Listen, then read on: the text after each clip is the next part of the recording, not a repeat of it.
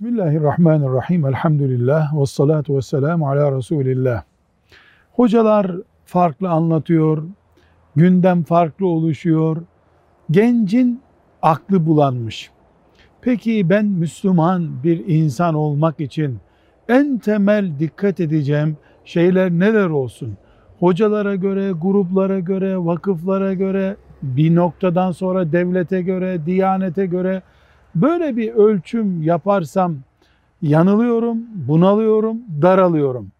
Genç kardeşe diyoruz ki bak güzel kardeşim bir, İslam dinini olduğu gibi al.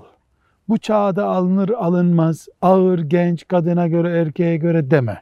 Olduğu gibi İslam al. Medine'de Resulullah sallallahu aleyhi ve sellem ve ashabı ne yaptıysa onu al. Bir. İki.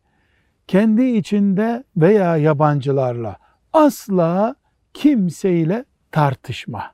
Dini tartışma.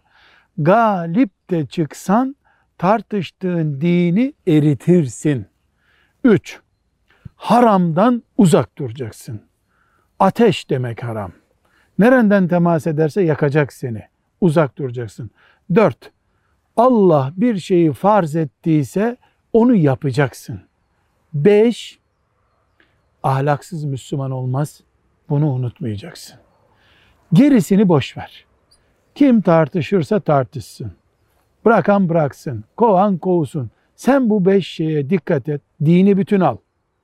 Dinini tartışma hiç kimseyle. Haramlardan uzak dur farzları yerine getir, ahlaklı Müslüman ol. Sen zamanının en değerli Müslümanısın.